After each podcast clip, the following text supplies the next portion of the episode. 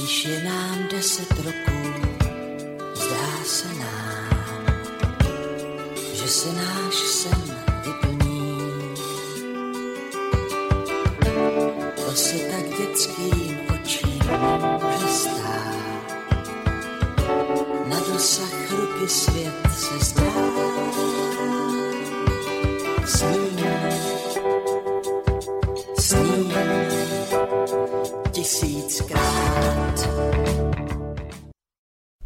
Snívam, snívaš, snívame.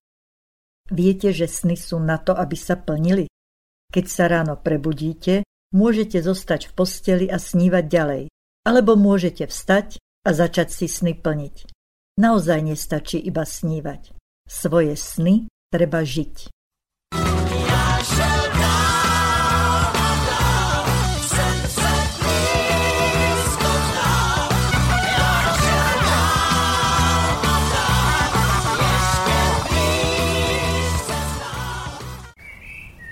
Príjemné počúvanie relácie Život na ceste za snom všetkým poslucháčom praje Ellen Waltersteinová.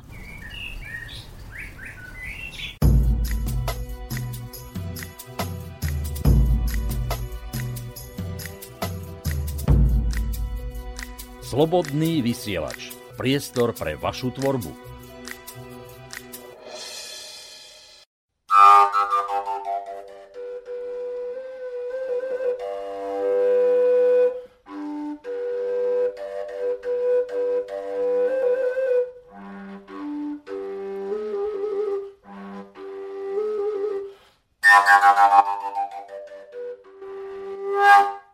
Vitajte pri počúvaní relácie Život na ceste za snom číslo 10. Pri zvukoch fujary, ktoré zazneli pred chvíľou, ste možno rozmýšľali, či je mojim hostom pastier starajúci sa o svoje ovečky, ktorý si takto vyhráva na lúke. Tak trochu máte pravdu. Predstavte si mladého muža v kroji, s fujarou alebo akordeónom, s povievajúcimi blond vlasmi a širokým úsmevom na tvári. Stále neviete, prečo je pastier s ovečkami len podoba a nie skutočnosť? Poďte so mnou.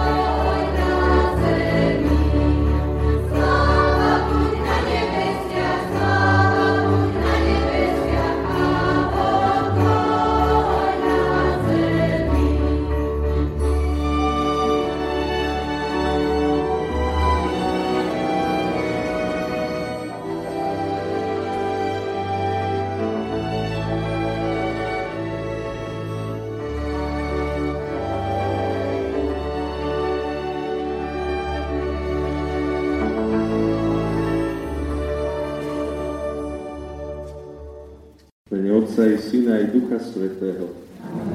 Milosť nášho Pána Ježiša Krista, láska Boha Otca i spoločenstvo Ducha Svetého, je s vami všetkými. Krásny sviatočný deň všetkým prajem, sestri bratia. Vítam vás na Svetej Omši. Áno, už iste tušíte správne. Vypočuli sme si začiatok Svetej Omše. To vlúkol, spomínanou na začiatku relácie, je kostol v Novej Vsi nad Žitavou. Ovečkami sú miestni farníci a folklórny súbor Drumbľa, ktorý spestroval omšu svojim spevom. Pastierom je mladý kňaz Ľubor Gál s titulmi doktor filozofie, predmenom aj za menom. Počúvate reláciu Život na ceste za snom číslo 10. Témou rozhovoru s mojím hostom je jeho sen o duchovnej ceste, duchovnom živote. Budeme sa rozprávať o láske k Bohu, hudbe a o všeličom inom.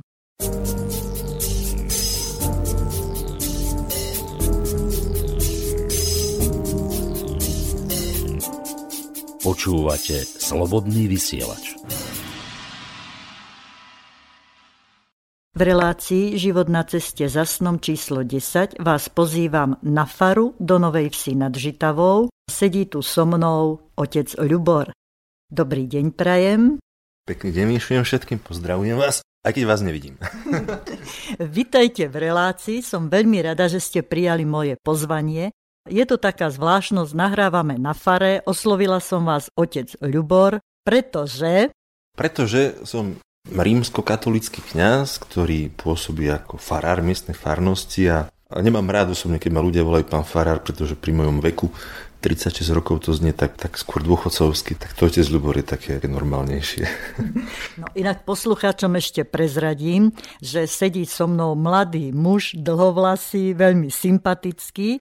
Pozývam vás počúvať reláciu, pretože sa dozviete všeličo zaujímavé Keďže je to relácia život na ceste za snom, tak sen o duchovnej ceste alebo sen na duchovnej ceste, kde tie začiatky by sme mohli hľadať.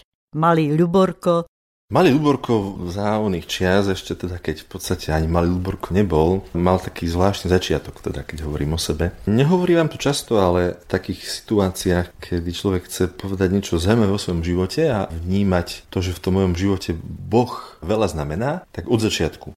Moji rodičia potom, ako sa zobrali, niekoľko rokov, dlhý čas nemohli mať deti.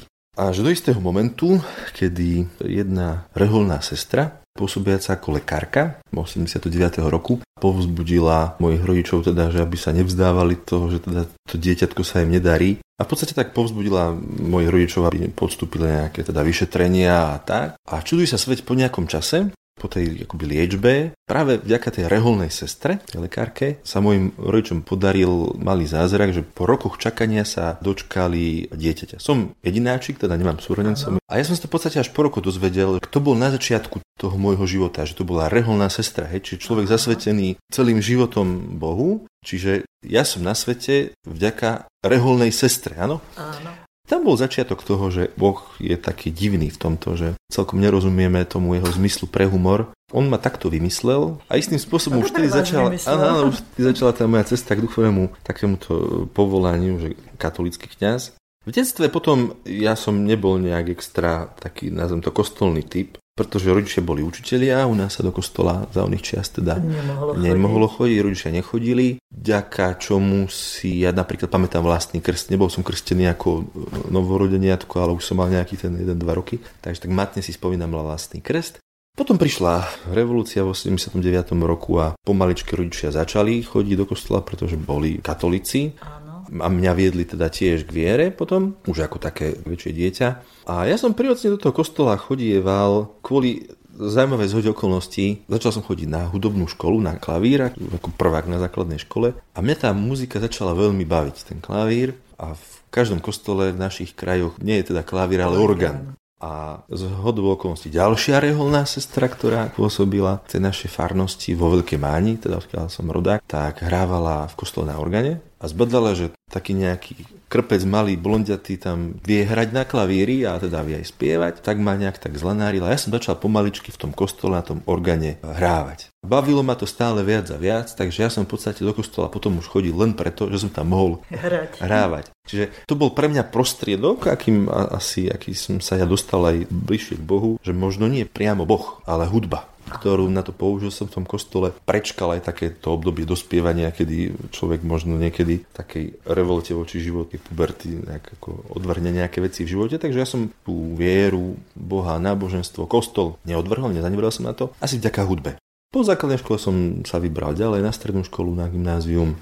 Končilo gymnázium a moji spolužiaci si vyberali vysoké školy bežne nie právo, medicína, ekonomia, turistický ruch. Mnohí šli do cudziny študovať. Aj pedagogickú fakultu niektorí. pedagogickú fakultu. A ja si hovorím, ale veď mňa z toho, čo tí moji spolužiaci si vyberajú, veď mňa z toho nič nebude v živote baviť. Ja nechcem byť ani lekár, ja nechcem byť ani právnik, ani ekonóm. Keď si predstavím, že tomuto by som sa mal celý život venovať, tak si hovorím, to bude strašná nuda. Hej? Ako rádať peniaze, ako ekonóm, robiť Pravda. lekára. Proste nič ma z toho tak nejak neoslovilo. Ani učiteľstvo, keď rodičia boli učiteľia? Učiteľia, nie, nie. Nemal som k tomu takú nejakú, že ma tu nadchlo, že ja chcem byť teraz učiteľ. Nie. Keďže som ja zistil, že vlastne ja nič z tohoto nechcem, tak mne už nezostávalo nič iné.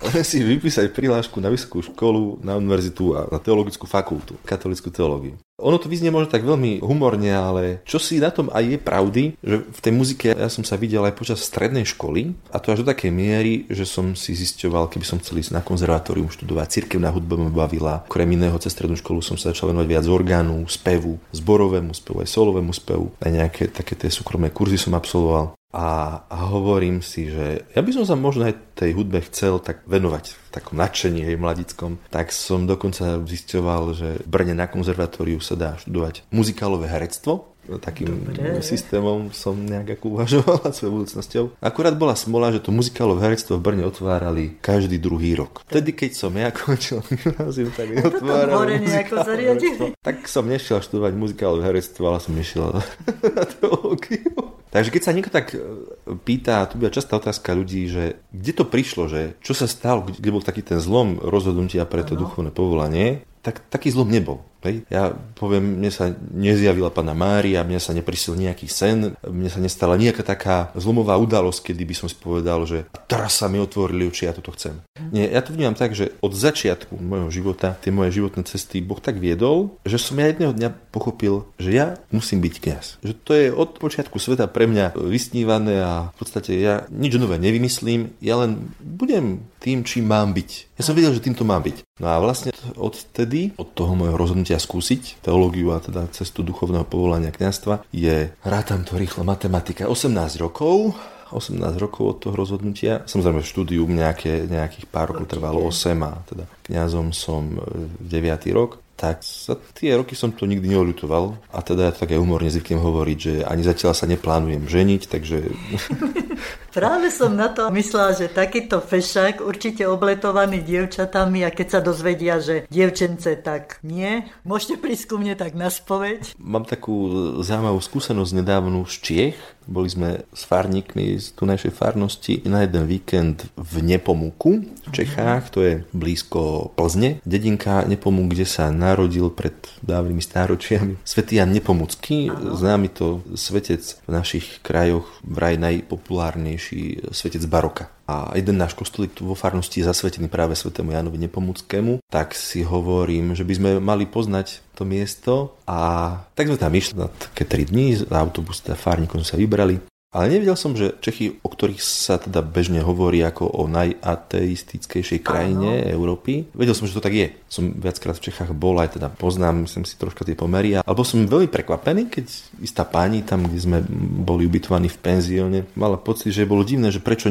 som tam akože sám, že som slobodný, alebo prečo teda Áno. nemám rodinu, prečo nemám manželku, deti. A ona sa pýtala aj potom, ako vedela, že som katolický kňaz. Áno. A keď sme vysvetovali, ale veď katolickí kňazi od severno po južný pol sa ešte stále v rámci celibátu na celom svete neženia, teda nezakladajú si rodiny, nemajú manželky, tak ona bola strašne prekvapená, alebo to prvýkrát v živote počula. Áno, ale ja tomu rozumiem, pretože je to prostredie tak ateistické, proste nepatrí to k veciam, o ktorých sa bežne vie, že katolický kňaz žije v celibáte bežne a, a nemá rodinu a nemá manželku. Keď ste sa rozhodovali študovať teológiu a toto ste tiež tak brali do úvahy? Alebo ste proste nad tým sa ani nezamýšľali? Nehralo to nejakú, myslím si, dôležitú rolu. Neuvažoval som na tým. Bral som to ako súčasť toho povolania a vedel som, že teda, že s kňazstvom katolíckej cirkvi je spojený záväzok celibátu. A bral som to, že to tak je, ja to nezmením a bral som to ako takú vec, že proste toto musím rešpektovať a, a v podstate vnímam to tak dodnes. Tak uh, viem, že to, ten celibát tu je, v cirkvi ho máme teda nejakých pár storočí a, a môže sa veľmi ľahko stať, že príde jedno dňa pápež a povie, že celibát bude zase dobrovoľný. No, kým tým pápežom nie som ja, ja tak ako veľmi o tom nemá zmysel debatovať. Teda viem, že to tu je, ja, ja to rešpektujem ako slobodne, v dobrej vôli a vnímam to ako vec, ktorá je neutrálna, čiže má ano. svoje pozitíva, svoje negatíva a snažím sa teda vyťažiť najmä z tých pozitív toho celibátu. Viete, keby, keby som mal ženu a behajú tu 4 deti, tak tu možno teraz vy so mnou nesedíte, nenahrávame a nebolo by to také ticho. Zasa z tej strany, keď treba na spovedi počujete čo všeličo v rodinách, tak samozrejme pamätáte si zo svojej rodiny. Ale ako jedináčik neviete, ako sa bijú medzi sebou súrodenci, ano niekde, alebo proste ako funguje viacdetná rodina, že to všetko máte len vlastne z počutia, že či dokážete tak sa vžiť do tej situácie, alebo tiež vám je to tak dané? Dané mi to asi nie je, to by som musel mať nejaké zázračné schopnosti, aby som to tak vedel hneď všetko precítiť a prežiť. Žijem medzi ľuďmi, ale snažím sa žiť aj s nimi. Čiže vnímať, ako iní ľudia prežívajú svoje životy a byť blízko osudov ľudí, ktorí sú aj úplne odlišní ako ja. Čiže keď je niekto otec rodiny a má 4 deti, tak ja sa snažím mať veľa aj takých priateľov, aj osobných, možno nie v takom tom pracovnom vzťahu, keď tak technicky poviem, ale ľudí, ktorí mi otvárajú oči, ja ich chcem mať otvorené. Ja viem, že to je taký možno, možno kritický bod toho celibátu, keď sa kniaz zatvorí do takého svojho sveta a prestane vnímať, že okolo neho žijú ľudia, ktorí žijú v úplne iných okolnostiach života, v úplne iných situáciách, ktorí riešia úplne iné problémy, tak vtedy ja si možno začnem myslieť, že tie moje sú jediné a ich nie. Ale ja som si toho vedomý, tak preto sa snažím žiť s ľuďmi a vnímať život nielen svojimi očami, ale určite očami ľudí, ktorí žijú v úplne iných situáciách. Rodina, manželstvo, výchova detí, existenčné problémy, práca na štyri zmeny vo fabrikách.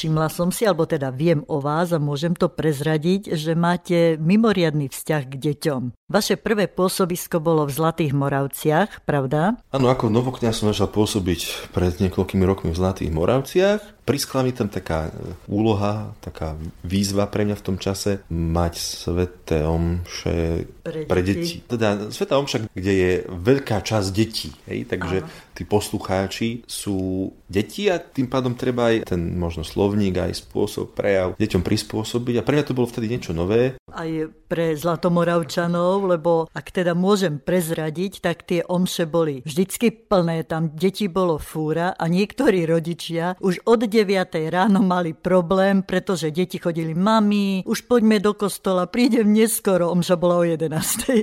to viem, že tam to malo veľký úspech a myslím si, že ani dovtedy, ani odvtedy toľko detí v kostole na omši nebolo, ako keď ste slúžili omšu. Bolo to pre mňa osobne niečo nové, pretože sám som hľadal spôsob, ako tradičné veci podať deťom novým spôsobom. Je to vec, o ktorú sa snažia teda mnohí, je, že sa snažíme nájsť cestu k deťom, k mladej generácii. V dnešnej dobe, dnes, tu, v tejto také, už neviem, či modernej, postmodernej alebo akej sekulárnej spoločnosti. A nie je to ľahké, takže ja sám si uvedomujem, že možno to nie je dobrý spôsob, ale zatiaľ som lepší sám nenašiel a teda verím, že každý sa snaží nejakým svojím spôsobom tú cestu pastorácii hľadať, ako ísť k deťom napríklad. No a potom vďaka tomu, že sa tam tak rozbehli s tým deťmi a, a nazvem to tak, že boli in v tom čase, tak som dokonca jedného dňa dostal také poverenie v našej nitrianskej dieceze, že som kniaz zodpovedný za pastoráciu detí v celej nitrianskej dieceze. Pekne. A ako vám prichádzali tie nápady, takto rozmýšľali ste nad tým, čo tým deťom povedať, lebo viem, že ste hovorili rôzne príbehy, žartovali ste s nimi, oni potom do ďalšej omši rozprávali, aké vtipy sa naučili v kostole a čo všetko tam bolo. Tie myšlienky, ako vám prichádzali? Položili ste veľmi zaujímavú otázku ktorú mi prednedávno použil jeden pán tu po nejakej omši v kostole a pýta sa, počúvajte, že to, čo vy tam na tej kázni rozprávate, to si akože kde vymyslíte? To si vycúcate z prsta, sa vám v noci zosníva, alebo čo? Ja mu hovorím, počúvajte, však vy ste si ešte nikdy neuvedomili, že my na začiatku tej svetej omše čítame biblické texty, texty svetého písma z Biblie a teda ja sa snažím rozprávať alebo vysvetľovať práve to Božie slovo, tú Bibliu, to, čo tam prečítalo, takže to ja nerozprávam, že čo ma napadne, že čo si vymyslím. A on hovorí, máte pravdu. Však aj minule som bol v jednom kostole a ten kňaz tam rozprával o tom istom, čo v tom druhom kostole, tak hovorím, lebo asi rozprávajú o tej istej Biblii všetci, hej, že to nie je, že kto si čo vymyslí. Takže takýmto spôsobom to bolo aj pri tých svetých omšiach. Ja som týždeň dopredu mal hlavu v smutku z nedele, pretože som vedel, že v nedelnej svetej omši sa bude čítať ten či onen úrivok z Božieho slova, z Evanielii, z Biblie všeobecne. A ja som vlastne to Božie slovo ten text Biblie chcel vysvetliť tak, aby ho pochopili najmä deti. No, takže to bolo veľmi jednoduché, len som musel nájsť vždy na tú myšlienku, ktorá na tú nedeľu v tom Božom slove zazniela, prerozprávať ju tak alebo vysvetliť ju tak, aby ju deti pochopili, aby si ju zapamätali. A deti majú asi radšej zážitkové formy, ako možno by dospeli. Hoci si myslím, že dospelých to niekedy zaujalo viac ako tie deti, lebo je niečo iné iba sedieť, pozerať, počúvať. Ano. Niekoho, kto iba stojí a rozpráva. Hej? Ano. Ale keď sa k tomu pridá nejaký obraz, ktorý človek vníma, keď sa k tomu pridá, dajme tomu nejaká hudba, ktorú človek e, počuje, čiže do toho vnímania sa zapoja emócie, viaceré zmysly, tak je to myslím si väčší zážitok, aj človek si ľahšie zapamätá potom to, čo sa pri tom Božom slove povie a vysvetlí. Takže takto vznikali, alebo môžem povedať, že dnes vznikajú také, také nápady, ako deťom priblížiť Božie slovo z Biblie. Áno. Keď ste po štyroch rokoch prešli do Nitry, tak tam tiež to bolo o deťoch? Počiatku nie. Ja som prišiel do Nitry na najväčšie nitrianské sídlisko, pôsobiť ako kňaz vtedy a ja som bol tak troška z tých detí, poviem tak jednoducho, unavený. A tak som na začiatku si hovoril, ja si tak troška chcem možno to pre niekoho znie hlúpo, ale oddychnúť. Ale počase zase sme si povedali na fare, tam sme boli viacerí kňazi pôsobiaci vo farnosti tak sme si povedali, že teda tým deťom zase by bolo treba pri tých svetých omšiach sa viac venovať. No a kto to bude robiť? Lubor. Jasné. Však ja som teda ten, čo sa v tom akože má vyznať. O ty si stále myslím, že sa v tom nevyznám celkom. Ja si myslím, že možno, že niekde v tých vašich žilách kolujú tie učiteľské bunky, nie? Ten vzťah k deťom od tých rodičov proste niečo sa tam v tej krvi, nejaké tie krvinky áno, učiteľské. Ak sa, ak sa toto geneticky dedí, tak asi áno. Keď toto by počula moja mama, tak by bola, rada? bola veľmi rada, čo rozprávate. že teda som zdedila aj takéto nejaké pedagogické gény. Môže byť, môže byť. Lebo určite ten prístup k deťom musí byť daný, aby tie deti toho človeka brali, si myslím ja. Asi áno. Je pravda, že každý máme iné dary, iné schopnosti. Niekto vie sa ľahšie priblížiť k deťom a pracovať s nimi. Niekto možno so staršou mládežou. Učiteľka z materskej školy možno vie robiť s trojročnými deťmi a keby mali spôsobiť na výskum školu na univerzitu, tak možno to, to ne, nevedela. Alebo... Ja beriem, že nie každý kňaz sa vie tak povedať, aby som, že priblížiť, znižiť, prispôsobiť deťom a rozprávať tak, aby to deti boli schopné vnímať, chápať, rozumieť. Ja poviem, poviem, možno ja sa viem približiť k deťom a dôchodcovia povedia, že mi nerozumejú. Hej? Že Aha, možno zase to, to, to môže byť iná generácia zase ľudí v tom Aha. kostole, ktorí sa budú na mňa pozerať s otáznikom, že čo nám to tu rozpráva. Možno ne, nebudú ani súhlasiť, možno, že to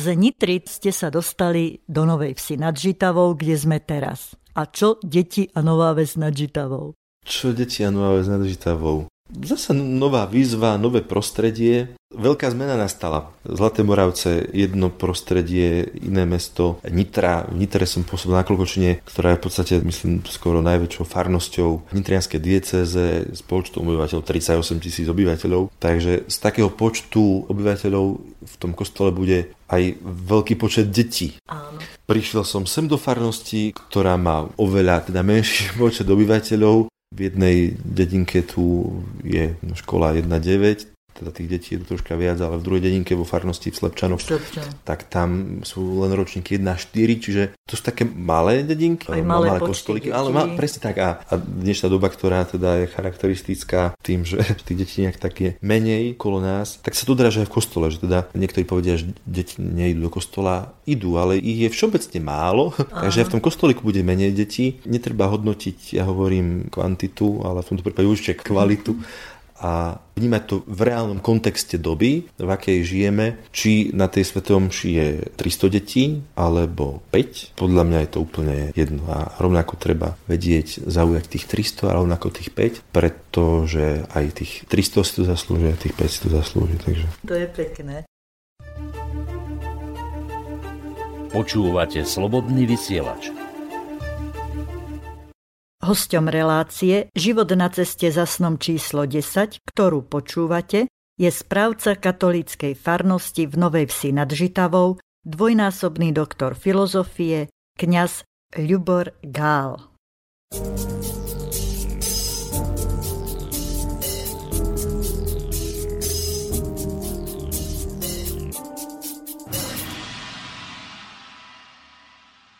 Ja sa vrátim ešte k tým hudobným nástrojom. Prvý hudobný nástroj bol klavír, potom k tomu pristúpil orgán a ktoré tie ďalšie hudobné nástroje by sme mohli spomenúť. Časom mojich teologických štúdí som sa dostal k nástroju hudobnému, na ktorý nemal v tom čase kto hrať.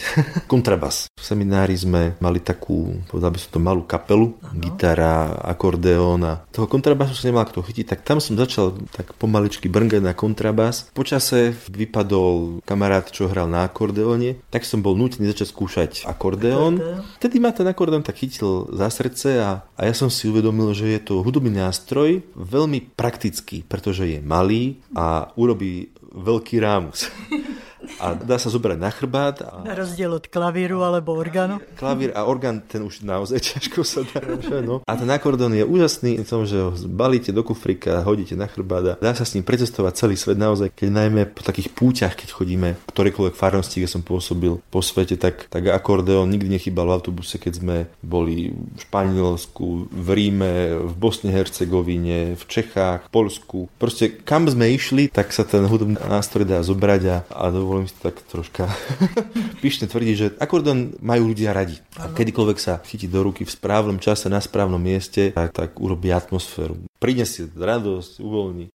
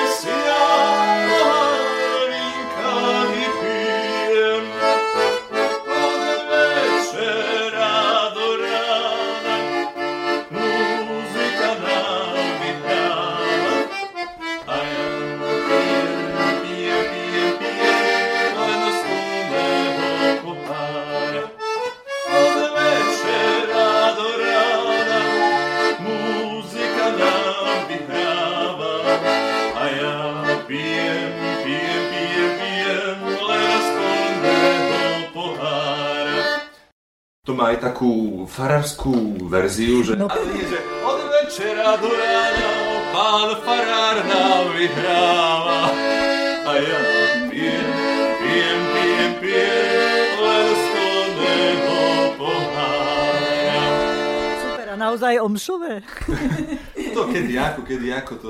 Ľudia si myslia, že tomšo víno neviem aké zvláštne alebo zázračné, ako keby ani teda to nebolo z hrozna, ktorá rastie na zeme guli, ale je to obyčajné víno z čistého hroznového muštu. Takže keby mal niekto chuť ochutnať veľkú, ako teda omšové víno, tak keď zablúdi na faru do Novej si tak môžeme ponúknuť. Aby tu nečakali zástupy. Východniarské piesničky sú moje obľúbené, hoci teda nie som východniar a, nie, nie som východniar a, a teda keď sa ja na východe pochválim, alebo na severe Slovenska, že som od nových zámkov a že mám priezvisko Gál, tak každý sa čuduje, že ja viem aj nejaké iné okrem maďarských pesničiek spievať. A teda z tých maďarských veľa neviem, teda vôbec skoro žiadnu, pretože neviem po maďarsky, ale tým, že som nejaký čas, najmä počas štúdia teológie, mal kamarátov z východu, z východného Slovenska, zo Zemplína, zo Spíša, mm. z Oravy, Gorálov, Rusnákov, tak som si tak obľúbil piesne, ktoré nie sú z nášho regiónu a mám ich teda veľmi rád.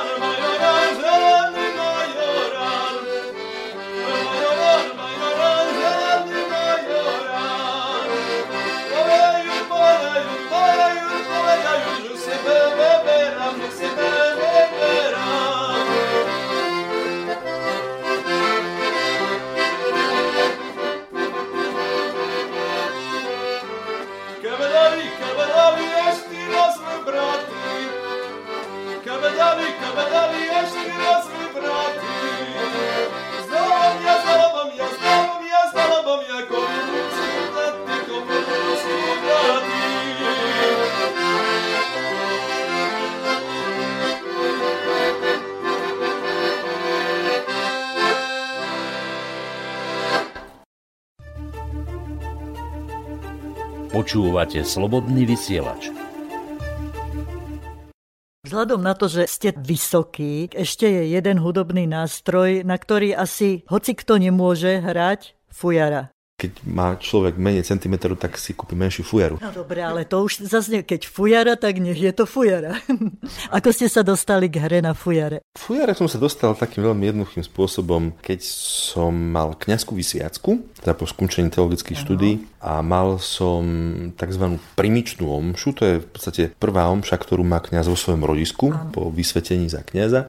Ja som mal tak vysnívané nejaký čas, že by som od rodičov mojich k tým mojim primiciám, k tej slávnosti mohol dostať taký dar, že fujaru. Tak rodičia mi splnili sen a teda ja som k tým primiciám od rodičov dostal fujaru. No a tak som mu chytal z času na čas do ruky, skúšal som teda, ako sa do nej fúka. A je to tiež taký nástroj, ktorý stačí zobrať raz za čas do ruky a vyľudí pár tónov, ale veľa úsmevu ľuďom na tvári, že na, tej fujáre si nedá veľa, presne atmosféru, hej, hej. Stačí troška na tej fujáre urobiť nejaký rozfúga a hneď je radosť. No a popri tom, keď ten akordeon sa pridá, tak je to úžasné.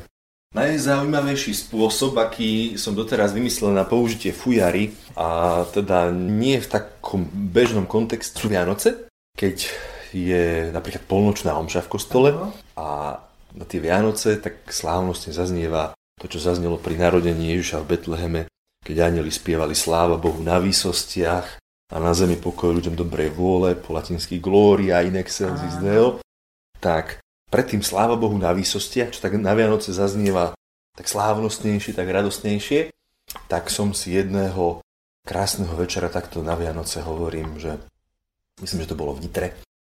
Predtým, ako zaznie na omši tej polnočnej to sláva Bohu na výsostiach, Gloria in excelsis Deo, takže by tam tá fujara v rámci takého nášho slovenského nejakého kultúrneho, folklórneho prínosu nevyznela zle, tak to vyznelo na tých Vianociach, cez tie Vianoce na tej omši asi takto.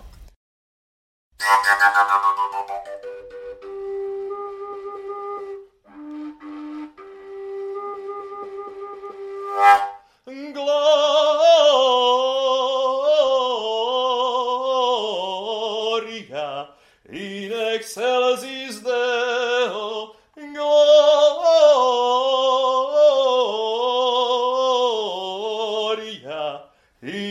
excelsis Deo. Neviem, či aj na vás tak krásne. znie, ale ja mám už Vianoce teraz.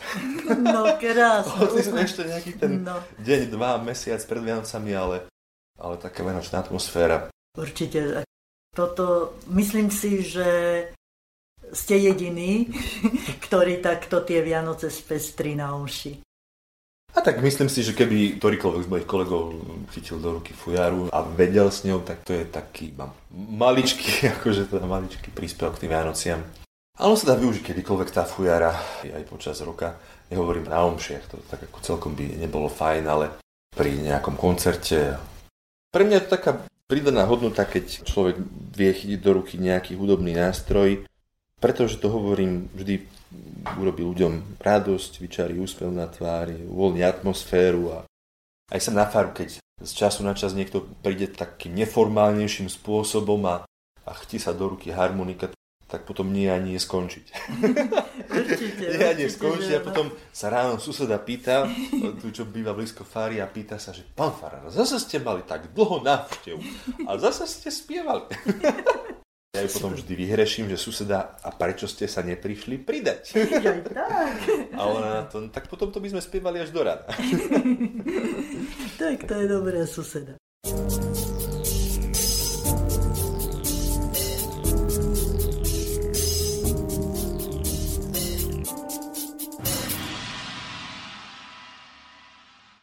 Možno by ste sa spýtali, ale vás predbe ešte, ešte k ďalšiemu nástroju. Keď som končil svoje pôsobenie v Nitre, ano. vo farnosti na Klokočine, tak farníci a takí moji priatelia, s ktorými sa tam za tie tri roky tak zblížili, vediac, že mám takú, poviem to, uchylku na hudbu a hudbné nástroje, tak rozmysleli, že, že čím by mi mohli spraviť radosť, nejaký taký darček na rozlúčku, že čím by som ano. teda sa s nimi rozlúčil, tak aby som mal na nich pamiatku, tak ja som vtedy pri tej e, rozlúčke skoro spadol na zadok keď priniesli nielen hudobný nástroj, ale aj hudobníka, ktorý na tom nástroje vie hrať, lebo tiež tých nástrojov takých nie je veľa v našich končinách a málo kto na ňom vie hrať. Gajdy. No, tak som dostal pred v podstate už dva roky. Je to ďalší takýto vyslovene asi ľudový hudobný nástroj. Gajdy.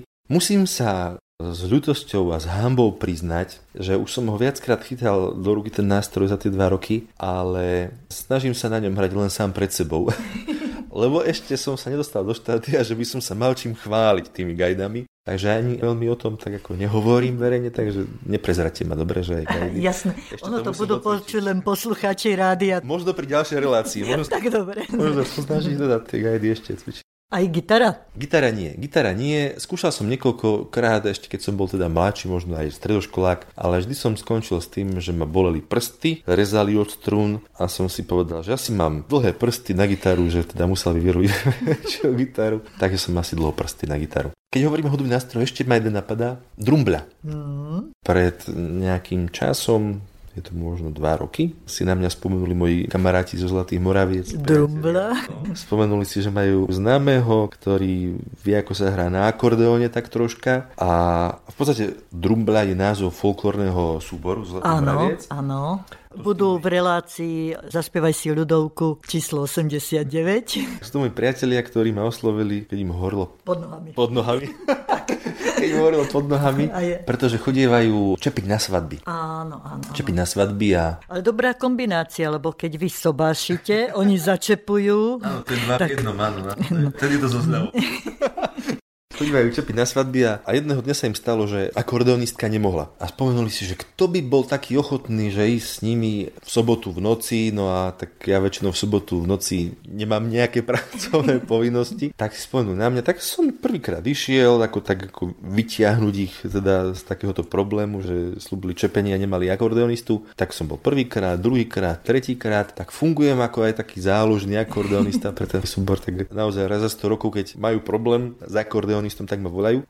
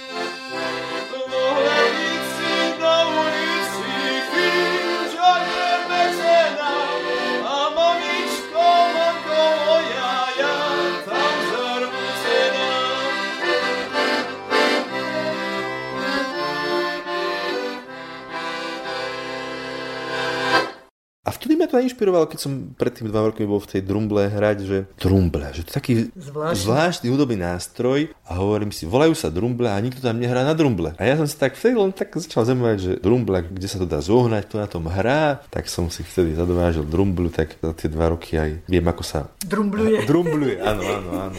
Pozaj, ako sa to povie. Asi drumbluje. Drumbluje. Asi drumbluje. A to je teda hudobný nástroj, ktorý má úžasnú výhodu, že je veľmi malinký. Dobrecka zadného. Dobrecka, Alebo presne tak. Na. Len ho slabo počuť. Pri takom väčšom priestore musí byť ozvučený. Teda. Takže ten akordeón zatiaľ to vyhráva určite z tých nástrojov. Niečo sa týka aj počuteľnosti, aj využitia. Asi áno. Rád si teda zahrám, ale čas a, a teda okolnosti nedovolujú. Na orgáne. V kostole, to si tak poviem, že čo by za to iní dali, keby boli farárom. Mám kľúče od kostola, môžem ísť na orgáne hrať, kedy sa mi len zachcel. No, napríklad tie soboty večere, keď vás nezavolá drumbla. Tak môžem ísť hrať na orgán do kostola. Mám taký zaujímavý zážitok, keď som ešte pred kňazskou vysviackou ako diakon bol na praxi v Topolčanoch, Áno. vo farnosti Topolčany mesto, tak jeden večer už teda bolo to po zotmení v lete, neviem, júl, august, ešte s jedným kamarátom, hudobníkom si hovoríme, čo budeme robiť. No však poďme si zahrať do kostola, ja som ako teda pôsobiac tam mal kľúče od kostola, poďme si mi zahrať na organe, do kostola, tak sme si išli zahrať na orgáne a teda už sa pomaly silovalo aj, aj k polnoci a prekvapila nás až policia.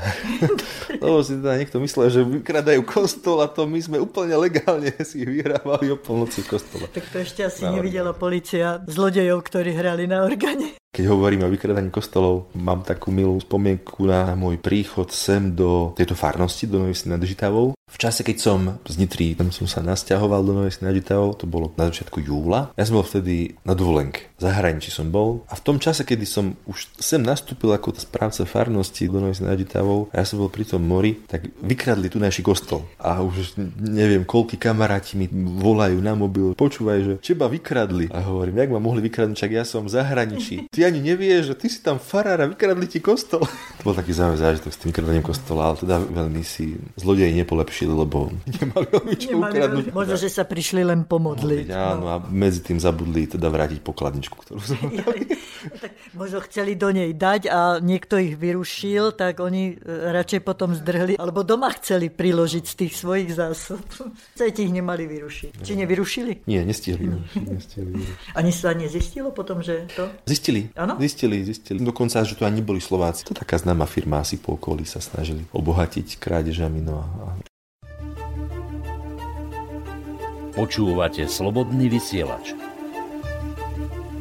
Čo by ste ešte chceli povedať k vášmu takémuto životu? No, keby som mal začať rozprávať naozaj, čo mi tak niekedy príde zo srdca na um, o čom by človek mohol rozprávať ako o takých svojich splnených snoch života, tak by sme mohli mať reláciu, ktorá bude trvať aspoň 24 hodín. Tak ja sa teším. Urobíme novú reláciu na pokračovanie. To by sme nevyčerpali témy, ale asi by sme vyčerpali poslucháčov toľkým rozprávaním.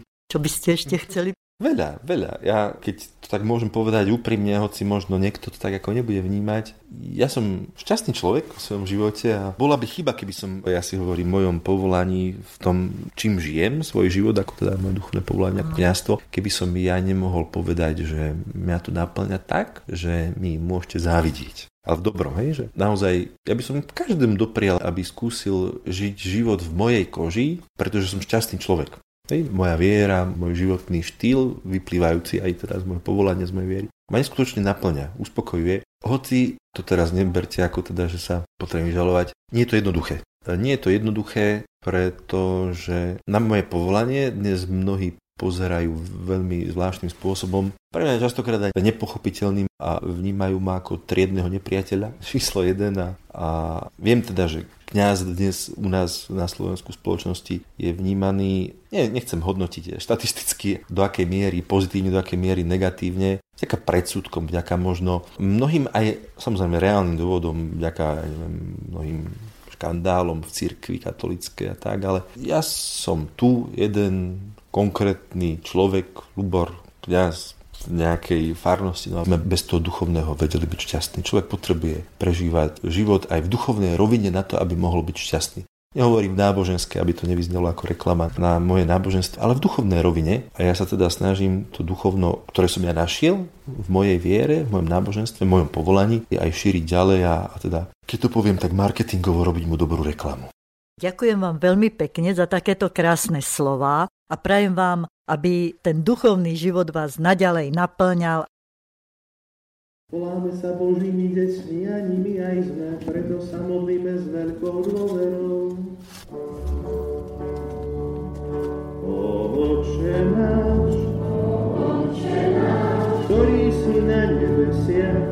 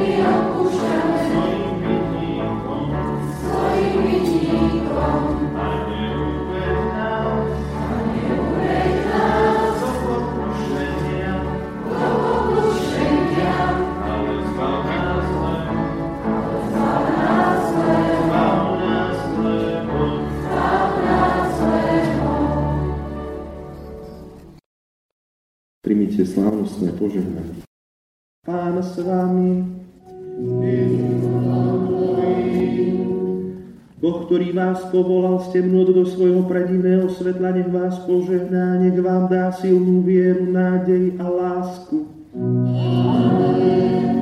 Kristus, ktorý sa dnes zjavil svetu ako svetlo v temnotách, nech ho svieti aj vás, aby ste ho s dôverou nasledovali a tak svietili svetlom dobrého príkladu svojim bratom. Amen. Boh, ktorý svetlom hviezdy priviedol mudrcov k spasiteľovi, nechaj vás po skončení pozemskej púte privedie do nebeskej vlasti. Amen.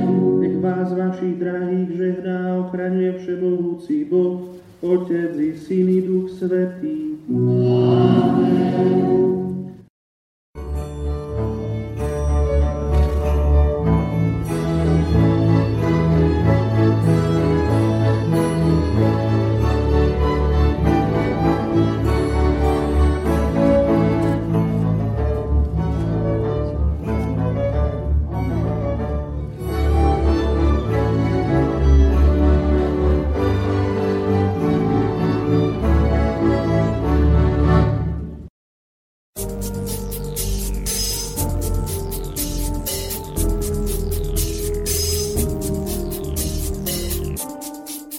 Počúvate Slobodný vysielač.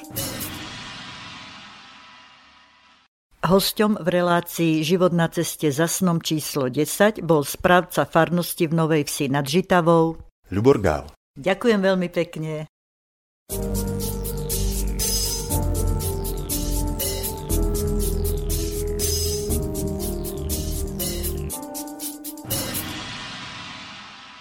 Relácie Život na ceste za snom pre bansko internetové rádio Slobodný vysielač pripravovala za pozornosť poslucháčom ďakuje a nielen príjemné snívanie, ale aj splnenie všetkých vašich snov praje Ellen Waltersteinová. Majme sa všetci stále lepšie, lepšie a lepšie.